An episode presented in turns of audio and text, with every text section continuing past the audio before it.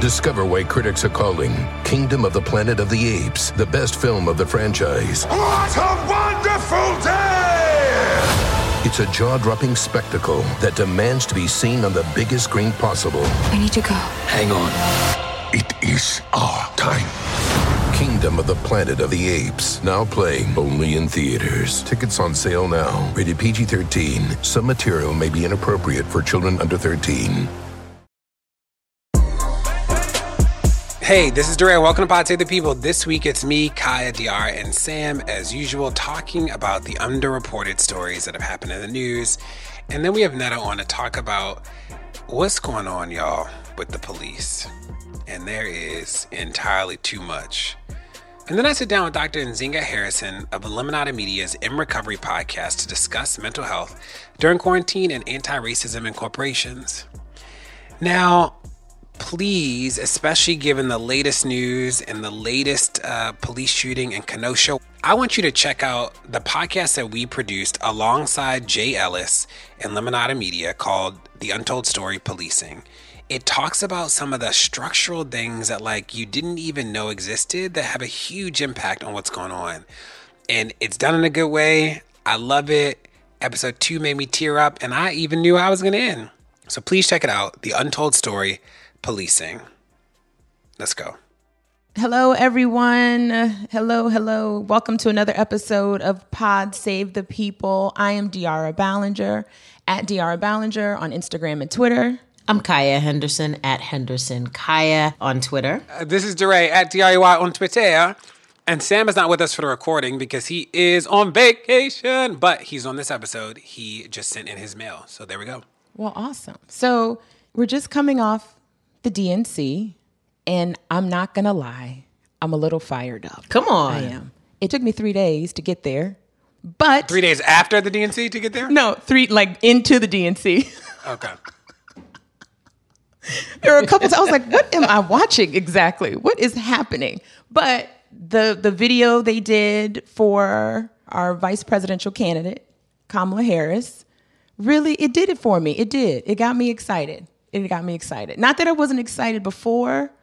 It just wasn't the type of excitement that was going to lead to anything. However, now I am excited in a way that I'm going to do things. Now we just have to figure out what those things are. Is anyone else excited? I'm excited. You know, I will say it was it got off to a slow start. Putting Michelle at the beginning, I think, was hard because she was so great. And then you were like, okay, I'm watching a whole lot of speeches. So I thought, you know, she was really a highlight. I thought that speech was excellent, as she always is.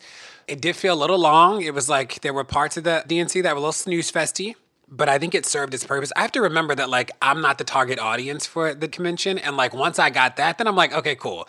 I don't think that the DNC was trying to. But aren't you the target? Aren't we the target audience? I don't know, DR. I did not feel like the target audience for the DNC. so no. One of my millennial friends said maybe they were trying to appeal to the moderate people that are your age, Kaya. And I was like, what is that about? Yeah, I don't think. I don't think they were trying to. I think they were trying to reach tried and true voters. I don't know, but but I think they probably reached those people really well. Well, at some moments too, it was that whole, you know, I voted for Trump and now I'm not going to vote for Trump. And I was like, is that what we're doing? We're going after Trump voters now? Because that might not be the best strategy. Yeah. So I thought it did what it did well. And I think that, like, you know, shout out to the tech people because that was a logistical feat to pull off three days of Zooms essentially. Hmm. is, you know, a lot of us can't even do back to back meetings. So they nailed that. I actually thought that was really hard. Having been to the only DNC uh, four years ago, which was an explosion for me. It was like everything. And then, sort of seeing this, I felt the challenge of trying to bring the same kind of energy and excitement virtually. At times, it felt a little bit like a telethon, but I thought that some of the speeches were really, really good. I thought they did a good job of helping folks to understand that Biden is the candidate who can bring us together. I thought the Republican speeches were fascinating, right? That I, I, think, I don't know, I'm not a, a Democratic convention historian, but my guess was that was probably one of the first times that Republicans were speaking at a Democratic convention. And I thought that that said a lot. And I thought, you know, one of the stars of the show, of course, all of the obvious folks, Auntie Shell and my forever president, you know, for sure. But I thought uh, the 13 year old little boy, Brayden, who uh, had a stutter who Joe connected with. I thought he was a star. I thought they did a really good job of bringing forth Joe's humanity and his ability to bring us together as a country. And so I think it was a win. I'm excited to see what what the Republicans do this week as the Republican National Convention comes to us straight from the White House. This is going to be some interesting stuff. The moment that I was sad about was that I wish Kamala had got a crowd, you know? Mm. like that montage, say what you will about her, you know, for the people that are frustrated with her, the people that love her. It's like that moment was historic and special, like it was. And I wish she had gotten a, like a crowd of people in front of her to just like nail that moment for her, you know. And it was it the the videos and stuff were great online, but but I thought a crowd would have been really beautiful. But seeing her in that empty room was just like, oh, it. Oh, I'm like, oh, is there was there something? Uh, the other thing is, you know, I was also sad, and they couldn't control this, but it is that the fact that they had to go first. It's like, you know, say what you will about Trump, is that he understands the spin. And I think that this follow the RNC coming afterwards is going to be a meme fest. None of us are going to watch it real life, but we are going to see every speech in some capacity because that's how they will, you know, like the fact that they have the attorney general in Kentucky, there is no way that guy would be on the stage at all if he wasn't in charge of Breonna Taylor's case, right? That's like right. this is about sending a message and they are going to nail it with like memes and news right and like that is annoying. You know, it's annoying that they will have that going for their base. I mean, obviously it won't affect any of us, uh, but it will affect their base. I also, Dr, you know this all too well, but we don't take for granted that he could win because we've been here before. Mm. And I am increasingly worried about people of color not necessarily buying into Trump, but definitely buying into the rhetoric, right? And like I've had conversations with some people where people are like, "Oh, well, he let some people out of jail. Like he's gonna have Alice Johnson speak. Like I think she's speaking at something on the campaign or something soon. You know, she's a black woman that like Kim got him to pardon, and like I think that he is going to for some people seem not as bad at the end of this and because i think that you know i look at facebook and it's some some black people I'm like what are y'all doing mm. uh, so that makes me nervous and i think the dems i think we just like cannot take that for granted and not believe that like he can do it you know get your cousins y'all i will say haha that candace owens is not wasn't invited to speak oh she wasn't no and Twitter is having a fest about it. And that Diamond and Silk, right? Ain't that their names? Diamond and Silk? Oh, yes. So they got snubbed on Fox. It's like, what did these people are racist? They always were using you. Mm-hmm. And the moment you needed something from them, they let you know, no thanks.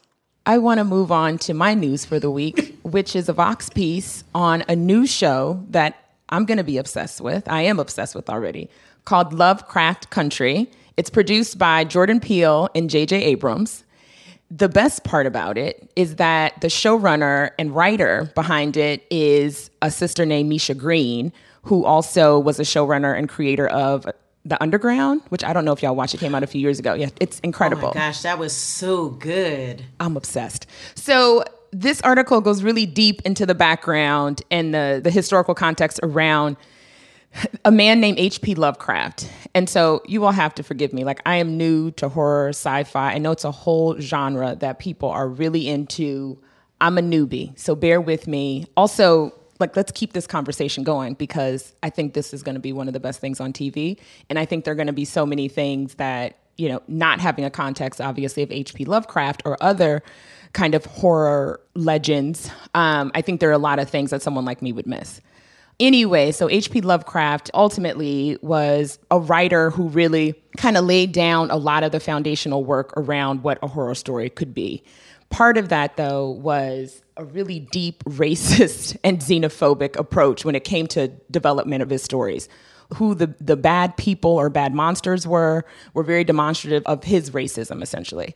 But you can read all about that. What I want to focus on is the show um, which has a predominantly black cast. Uh, the show was actually premised off of a book that was written in 2016 by a guy named Matt Ruff.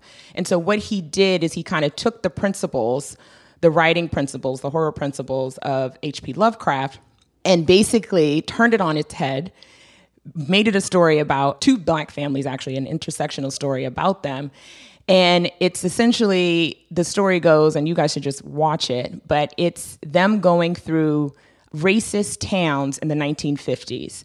So, what ends up happening though is that you realize reality for black people is actually that's the horror part. Um, and the monsters are actually kind of less horrific in that. So I found that to be be very, very interesting. And I'm not going to give the spoilers away because again, I want you all to watch it. But I thought this show is right on time, and I think it's right on time because I think culturally we're at a place now where we've had representation. We've had Barack Obama as president. So I think in terms of us being in spaces and places, this is something that we're used to. I think though now us kind of reimagining or really having an expansive imagination what we can be, what black people can be. I think this show does a lot of that and inspires a lot of that. I just I, I, I really can't wait to see where it goes. It does so many things that breaks down traditional Hollywood storytelling.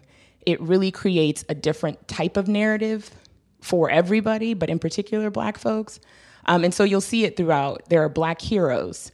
There's a black woman hero in this. The first scene you see is a black man reading a book. Profound.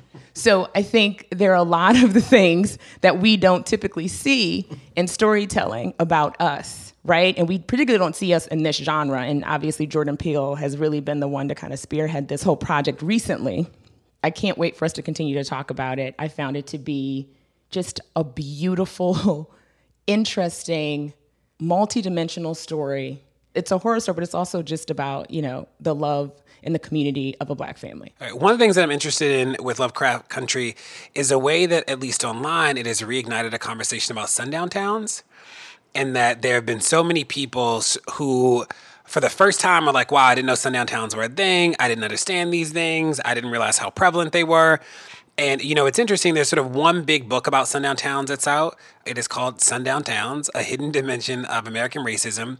And what he finds is that Illinois had one of the highest uh, numbers of sundown towns, but there aren't good records for these towns. And a sundown town is a town where it looked like it might be equitable and safe, but when the sun went down, black people were essentially forced in their homes. That if they went outside, it was like the threat of death or other harm. Uh, and this was not an aberration, this was a norm all across the country. And I was interested to see the conversation that popped up online where people are like, oh, okay, I didn't even know that this looked like this. I didn't know that, like, not only for residents, but even for people in hotels or like you couldn't go to restaurants. Like, there's a whole nother way that Jim Crow sort of reared its head that if you had not been around one of these towns or lived in one or understood them. Uh, but the second thing, I'm always interested in how these historical conversations bring things that our grandparents understood as realities into the public conversation again.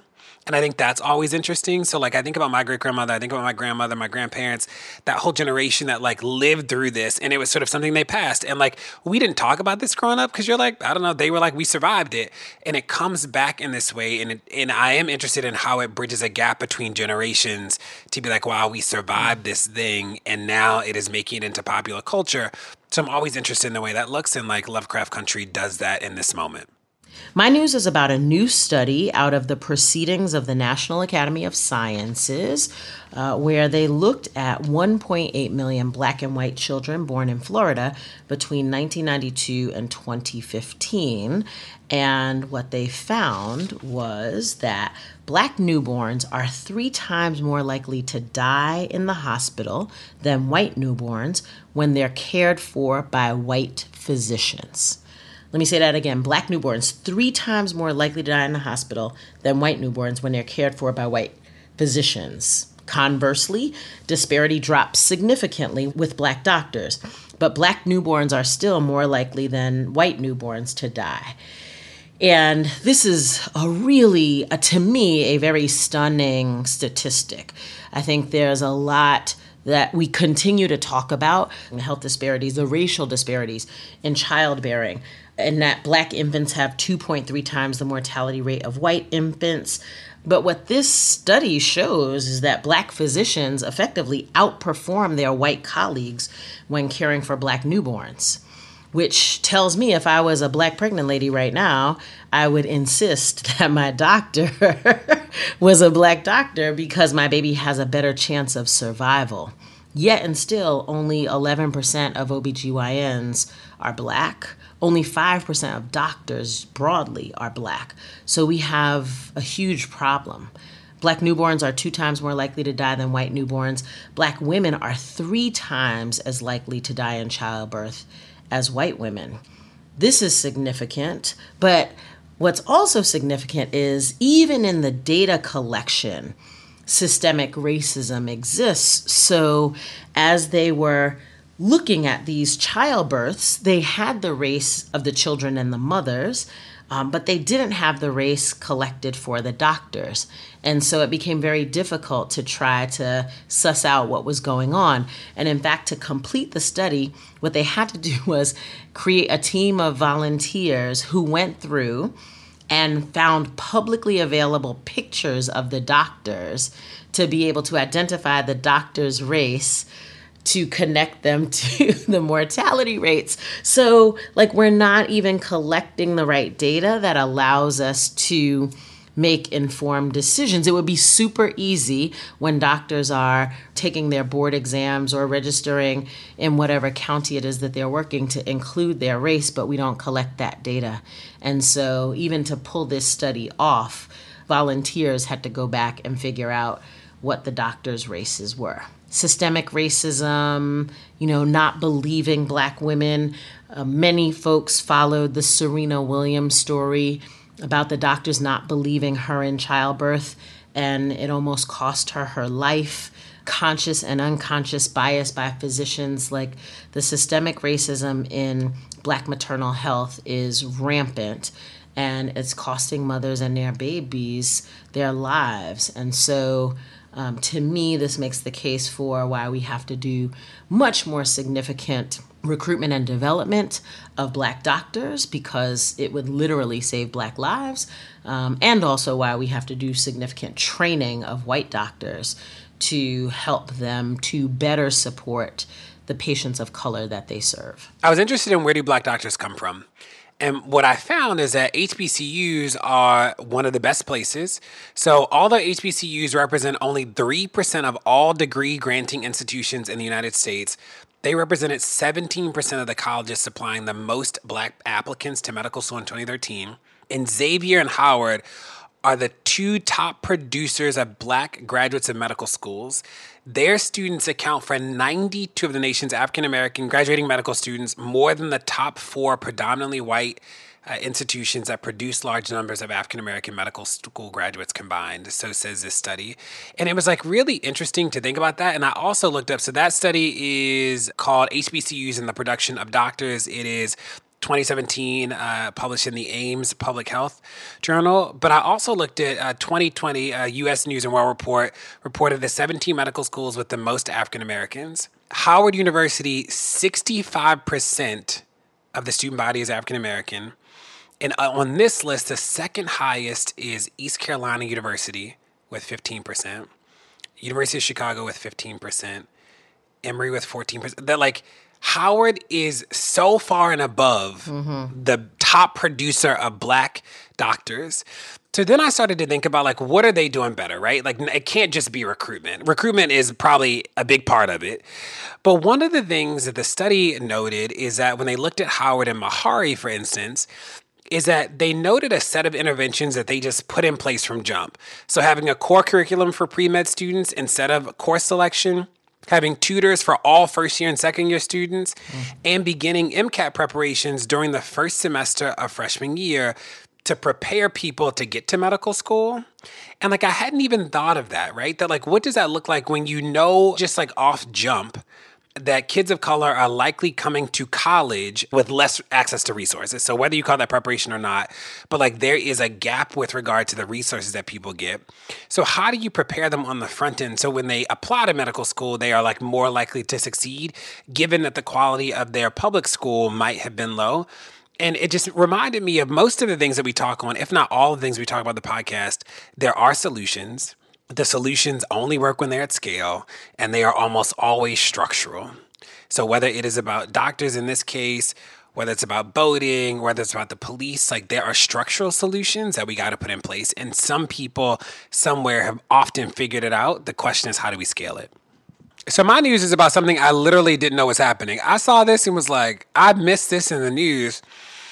Is that hospitals are suing patients who could not pay for their coronavirus care. I saw this, I thought it was a hoax. It's in Axios. And what they note is that almost all of the roughly uh, two dozen community health system hospitals in Florida, Texas, and Arizona have sued patients since the pandemic began. And they are suing patients because they have had seemingly expensive healthcare costs due to coronavirus. And you think about this moment, it's like, you know, it's a pandemic. Unemployment's at an all time high. People still have to pay rent. People still have to pay their mortgage. So they did a random sampling of the lawsuits, and it showed that the hospitals have sued people for bills ranging from $1,000 to the highest being almost $126,000. They note one case for a woman named Blair Smiley this is the third time she's been sued by the hospital. It made me think a couple things. One is that it reminded me that the effect of the pandemic will be longer lasting than people think. That we will get over this hurdle of like, can we go outside again? And then the financial strain and the resource strain that this will linger with people will be great.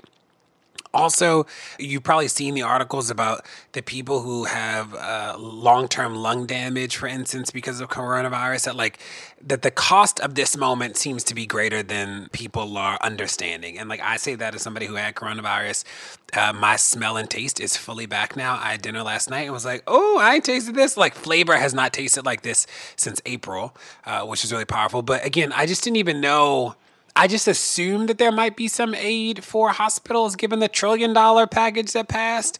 And the thought that hospitals are suing people is like, it really just blew, it truly blew my mind.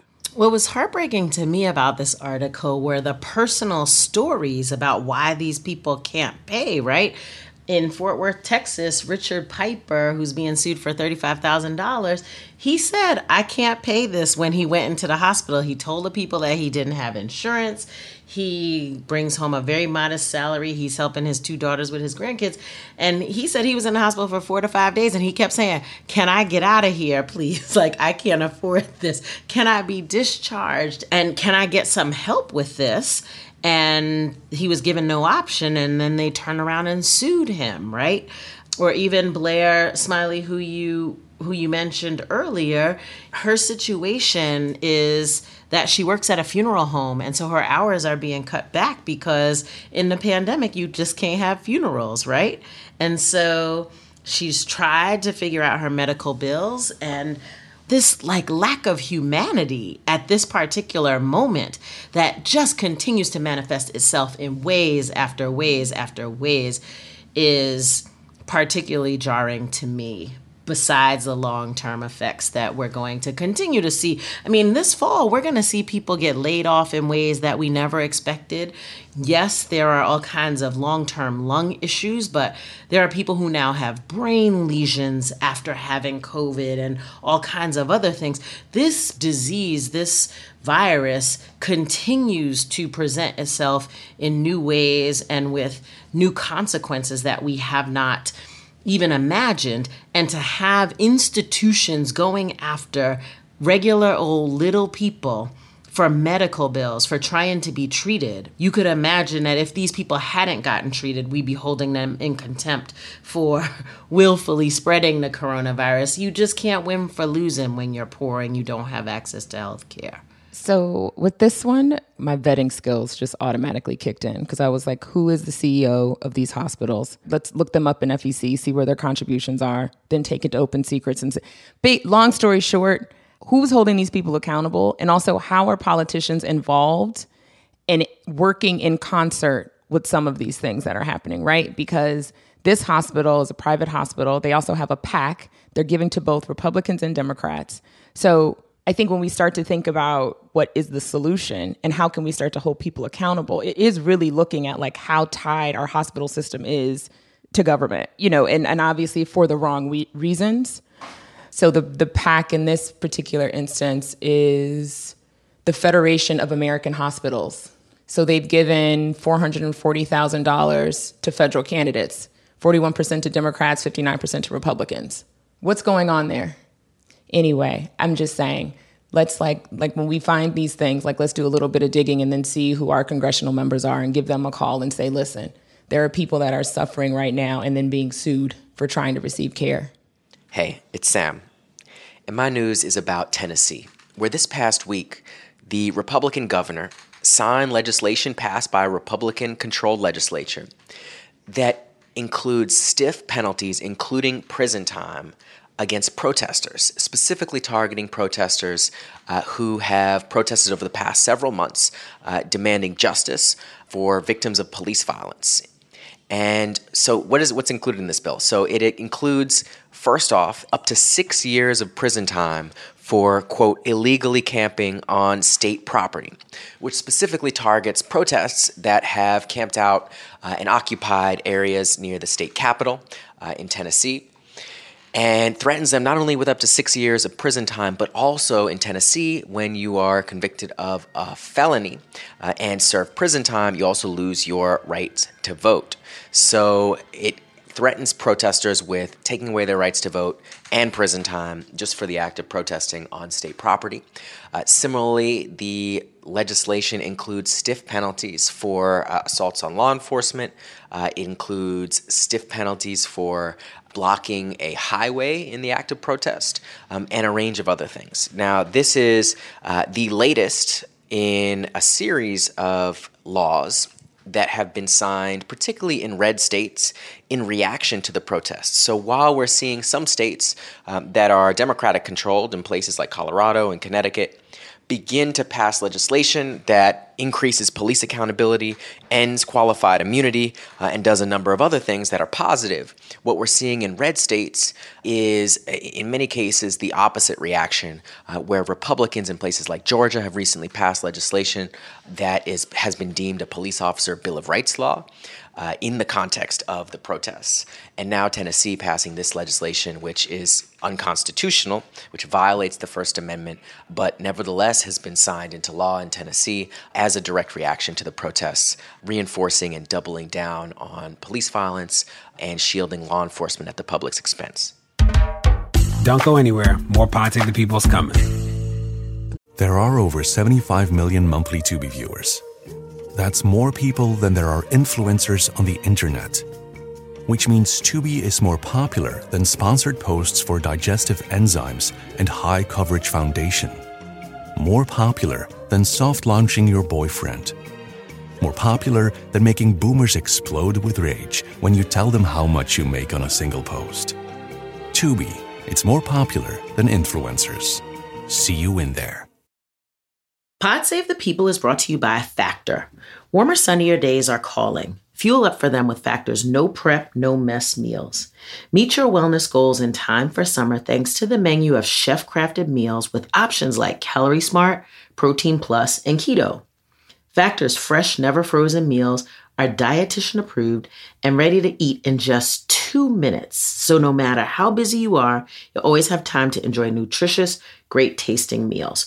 With 35 different meals and more than 60 add ons to choose from each week, you'll always have new flavors to explore. You can crush your wellness goals this May with dietitian approved meals and ingredients that you can trust. Make your day delicious from breakfast to dessert. Stay fueled with easy, nutritious options. Treat yourself to restaurant quality meals that feature premium ingredients like filet mignon, shrimp, and blackened salmon. Now, let me tell y'all, they sent me the factor meals, and it is absolutely true.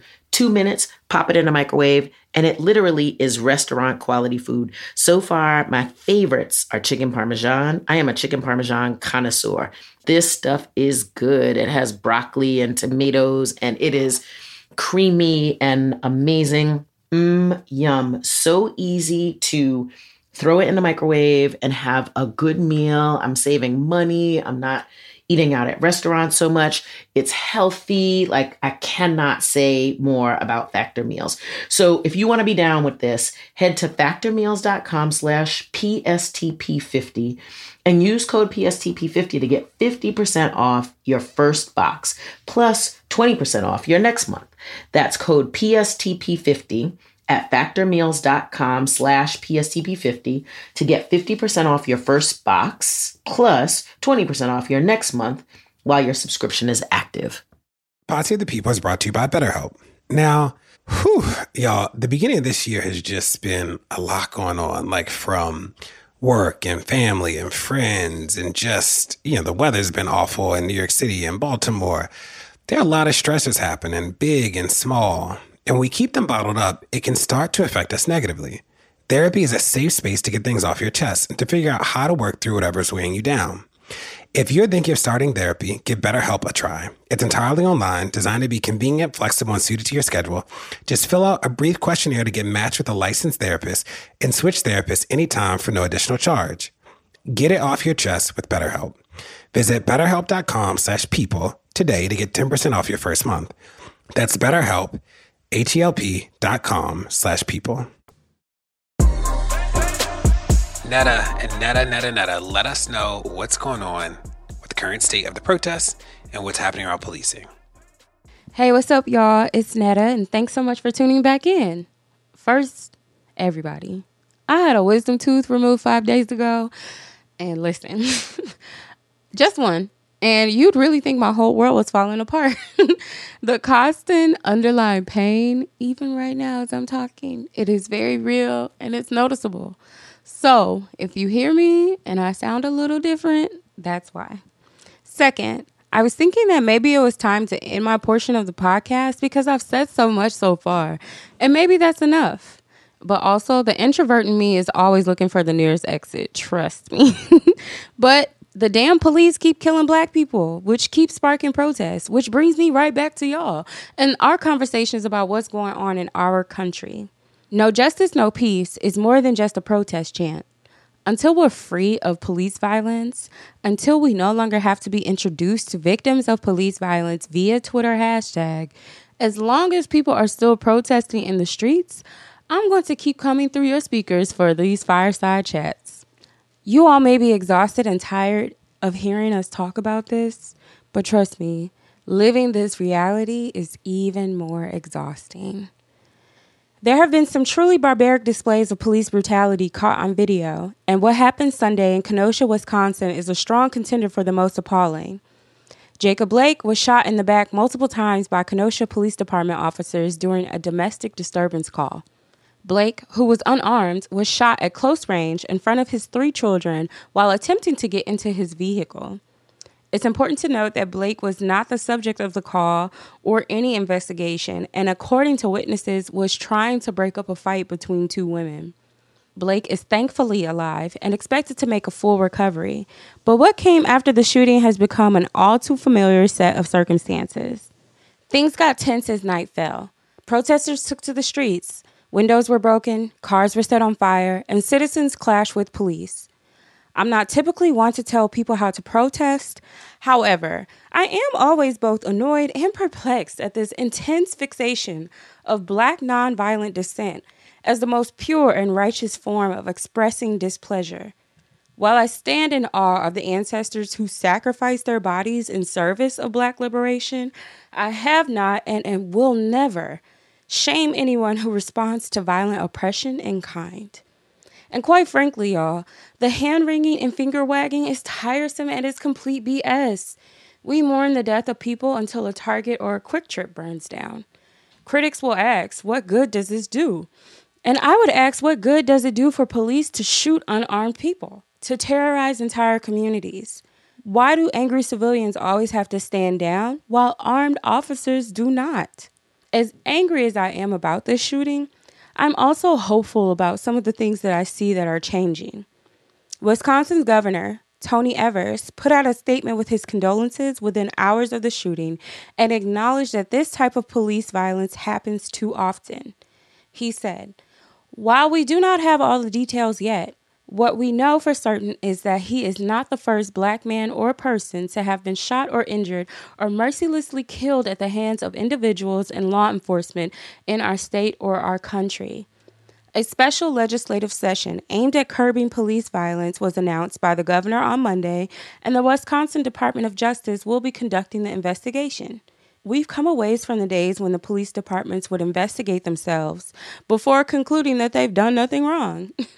we are nowhere close to where we need to be, but we're getting there. And I'm thankful Jacob Blake will be able to see justice done in his name.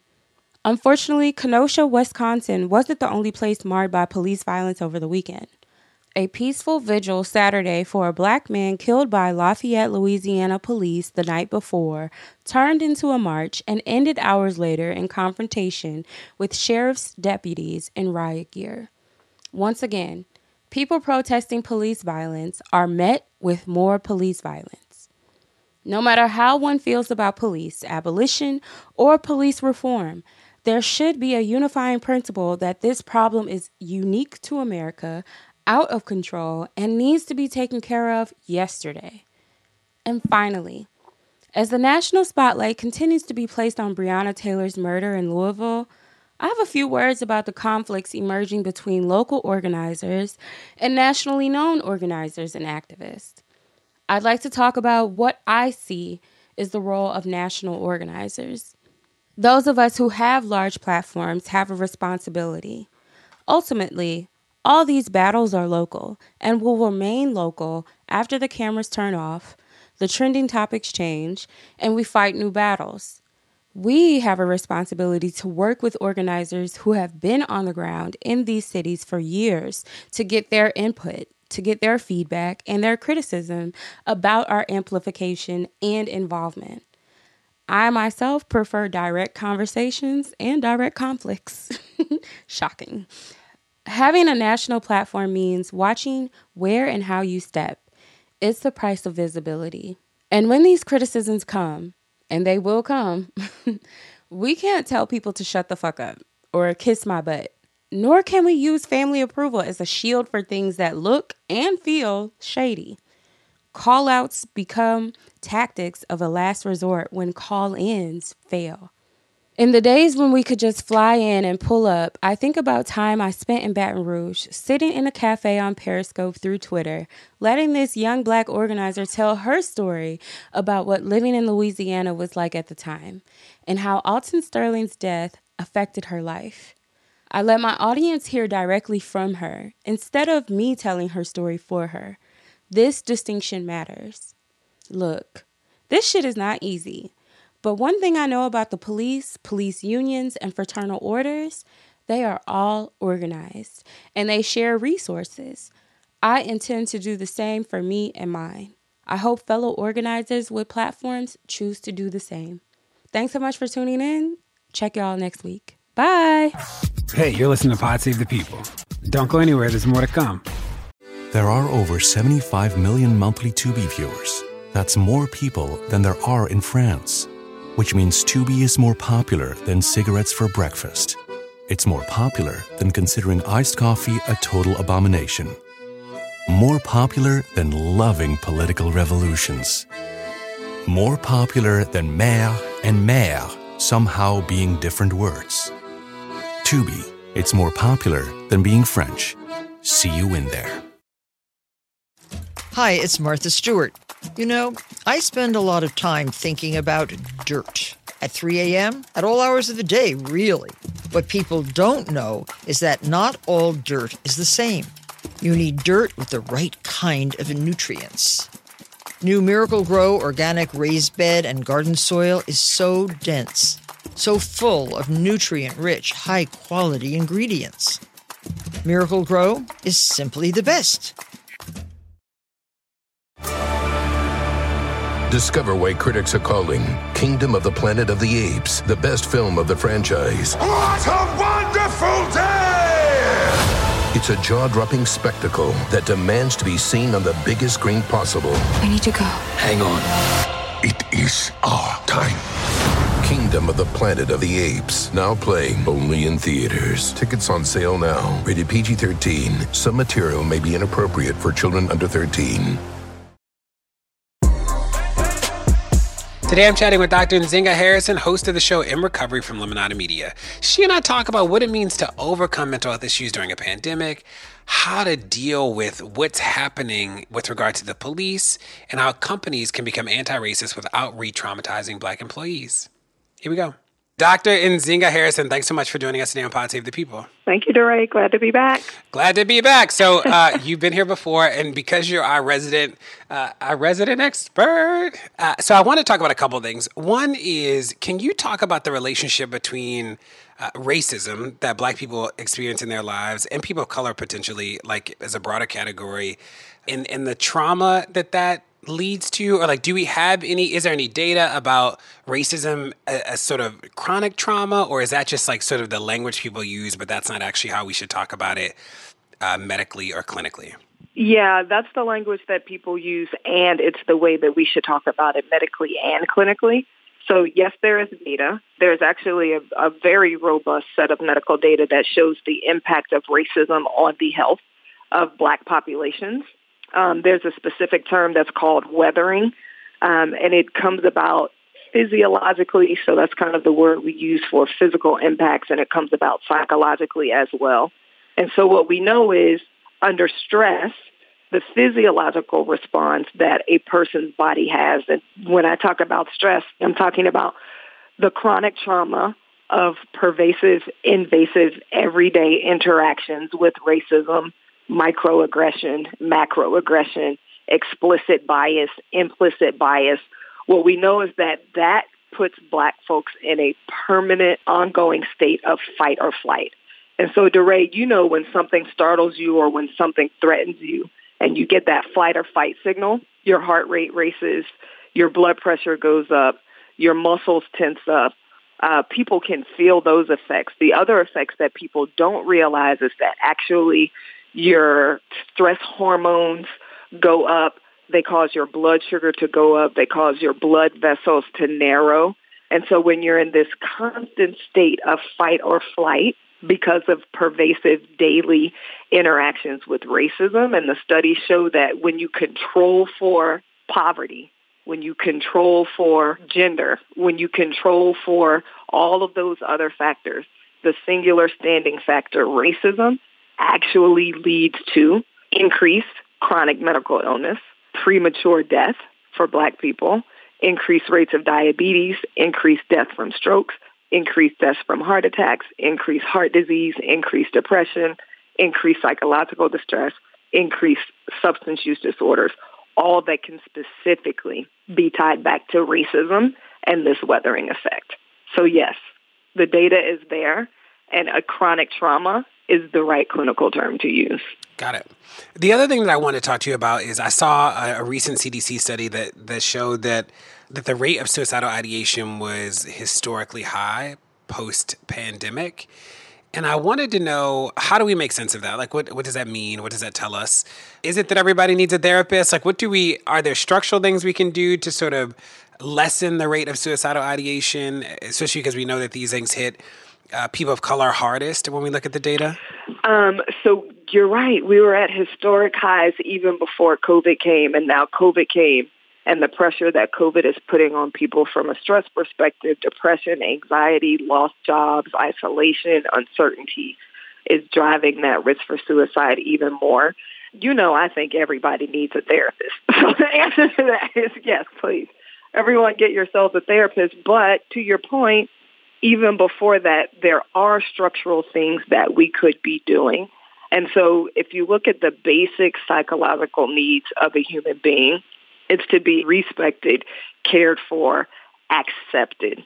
Uh, we have so much stigma and so much judgment and so much discrimination and so much marginalization around so many factors in this country. And each and every one of those is feeding the suicide crisis that we have. And so poverty, basic needs not met, people who live in poverty are undervalued by society. We literally don't care if you live or if you die.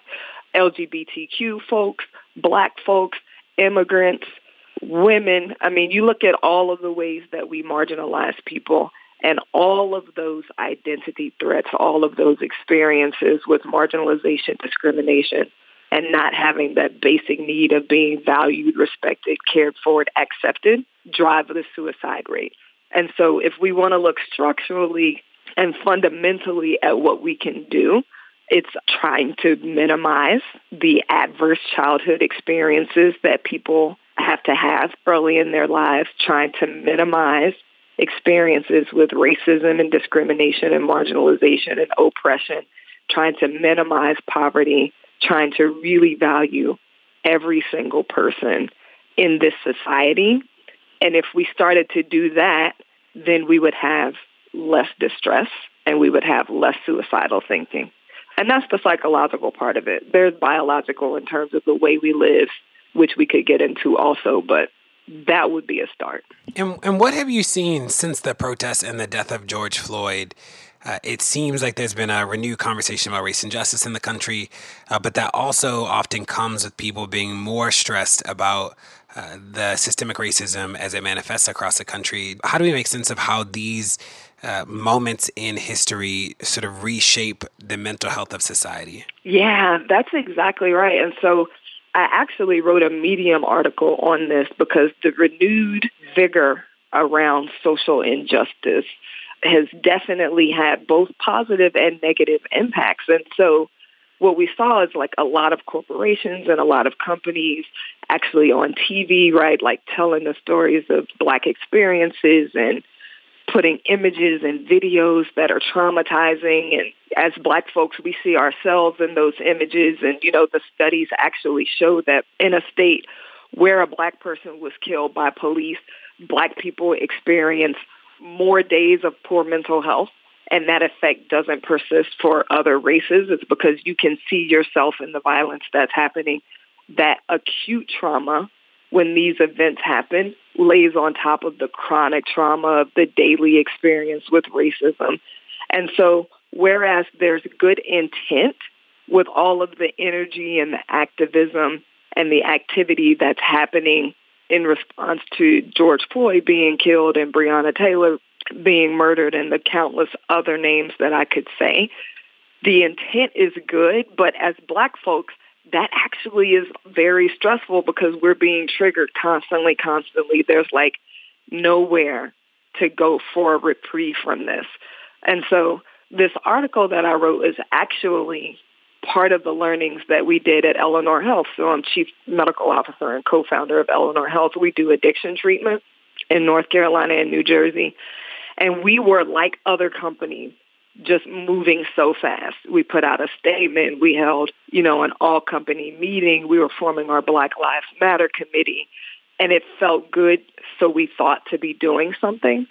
And what we didn't recognize is that we were traumatizing our black employees.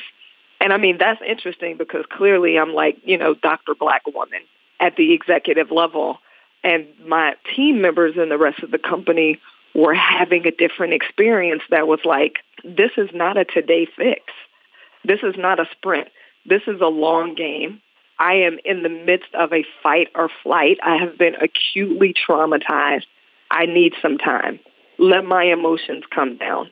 Don't let me have to come to work to deal with this so actively and proactively every day. And we realized we needed to take a step back and be sensitive to the emotion no overload that comes with these types of experiences. And so I wrote that article to try to just say to all of these other companies and all of our allies that we know your intentions are good. I heard from so many people that they were being traumatized at work by this same kind of fast moving jump straight into action without allowing time for those emotions of the acute trauma to come down. Have you seen uh, a place do this really well? Like I know you just talked about your workplace. Well, I mean, I think we did it really well. Okay.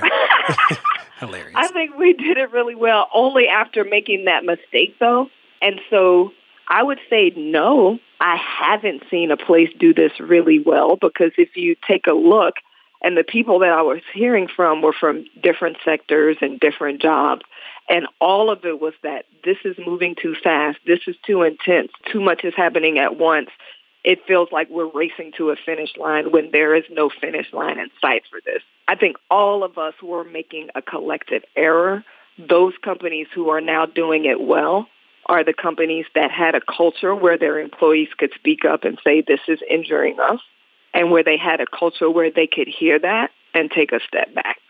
So obviously, I think we're doing a good job at Eleanor Health. We just formed our Black Lives Matter committee, and the reaction to that is, you're behind the ball. It took you too long. But what we did before that was step back and just form Black Eleanor, which is literally just a weekly group for black people to just get together and be together in a safe space, talking about whatever, dealing with emotions. And we did that for five to six weeks. And then we, Black Eleanor, appointed the leadership for the Black Lives Matter Committee to form that structural process for how to move anti-racism forward in the company. And so I think the companies who are doing well are one, creating that space, and then two, empowering those voices to be the leaders of the movement without putting all the work on the backs of black folks is a difficult balance. That makes sense. Can you, one of the things I want to ask you too is uh, what is your advice for people who don't have access to a therapist today uh, and want to focus on their mental health? Like what do we, what do we say? it's it's hard, and so there are a lot of reasons why people don't have access to a therapist. So sorry, I know you're like you come on here and plug all your stuff. We literally just did an episode on this on In Recovery podcast. Um, it's called Therapy One on One, and we had the president elect for Georgia Psychological Association to talk through the barriers. The first thing is that there are so many free resources that you can access, and in fact as a result of COVID and George Floyd at Eleanor Health, we launched free online support groups, and we have one specifically for Black, Indigenous, and people of color.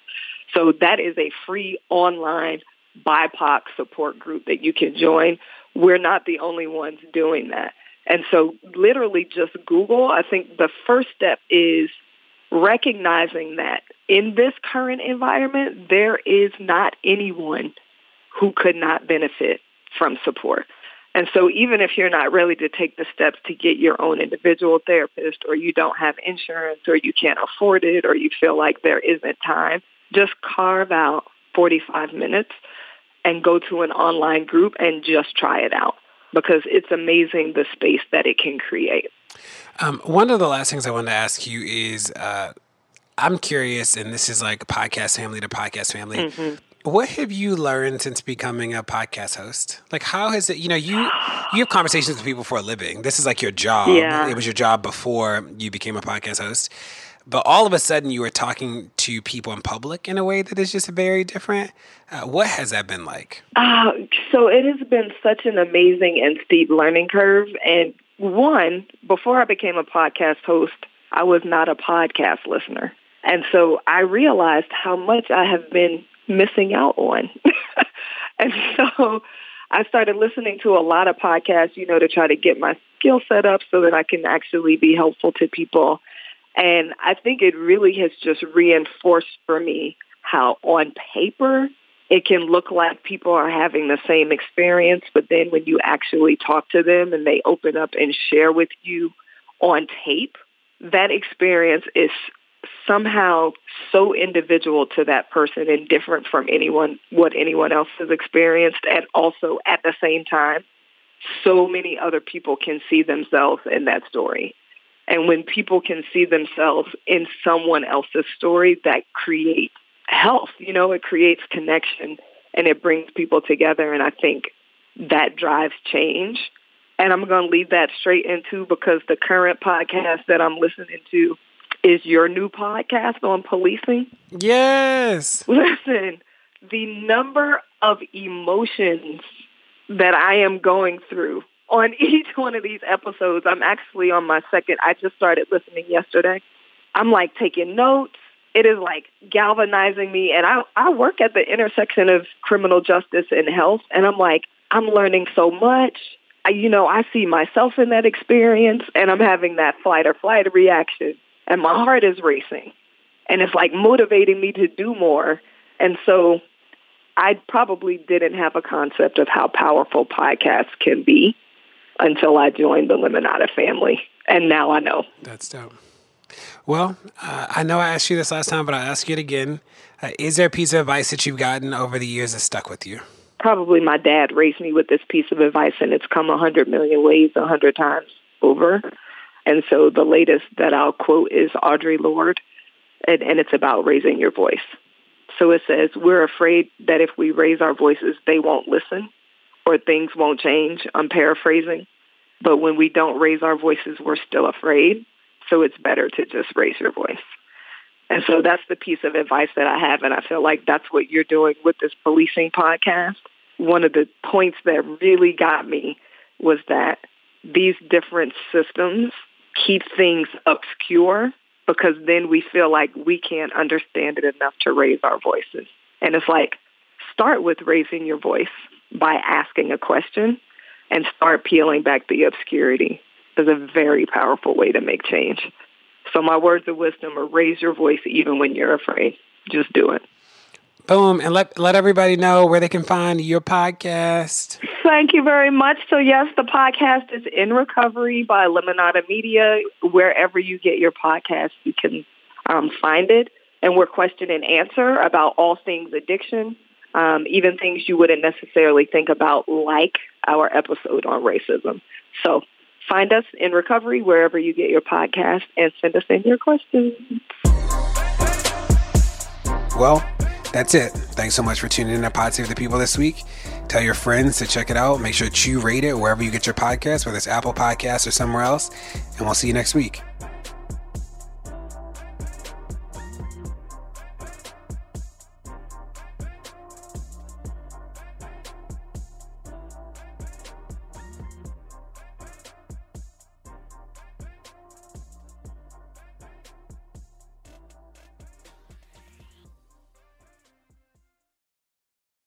You're a morning person or a bedtime procrastinator, everyone deserves a mattress that works for their style. And you'll find the best mattress for you at Ashley. The new Tempur-Adapt collection at Ashley brings you one of a kind body conforming technology, making every sleep tailored to be your best. The collection also features cool to the touch covers and motion absorption to help minimize sleep disruptions from partners, pets, or kids. Shop the all new Tempur-Adapt collection at Ashley in store or online at ashley.com. Ashley, for the love of home.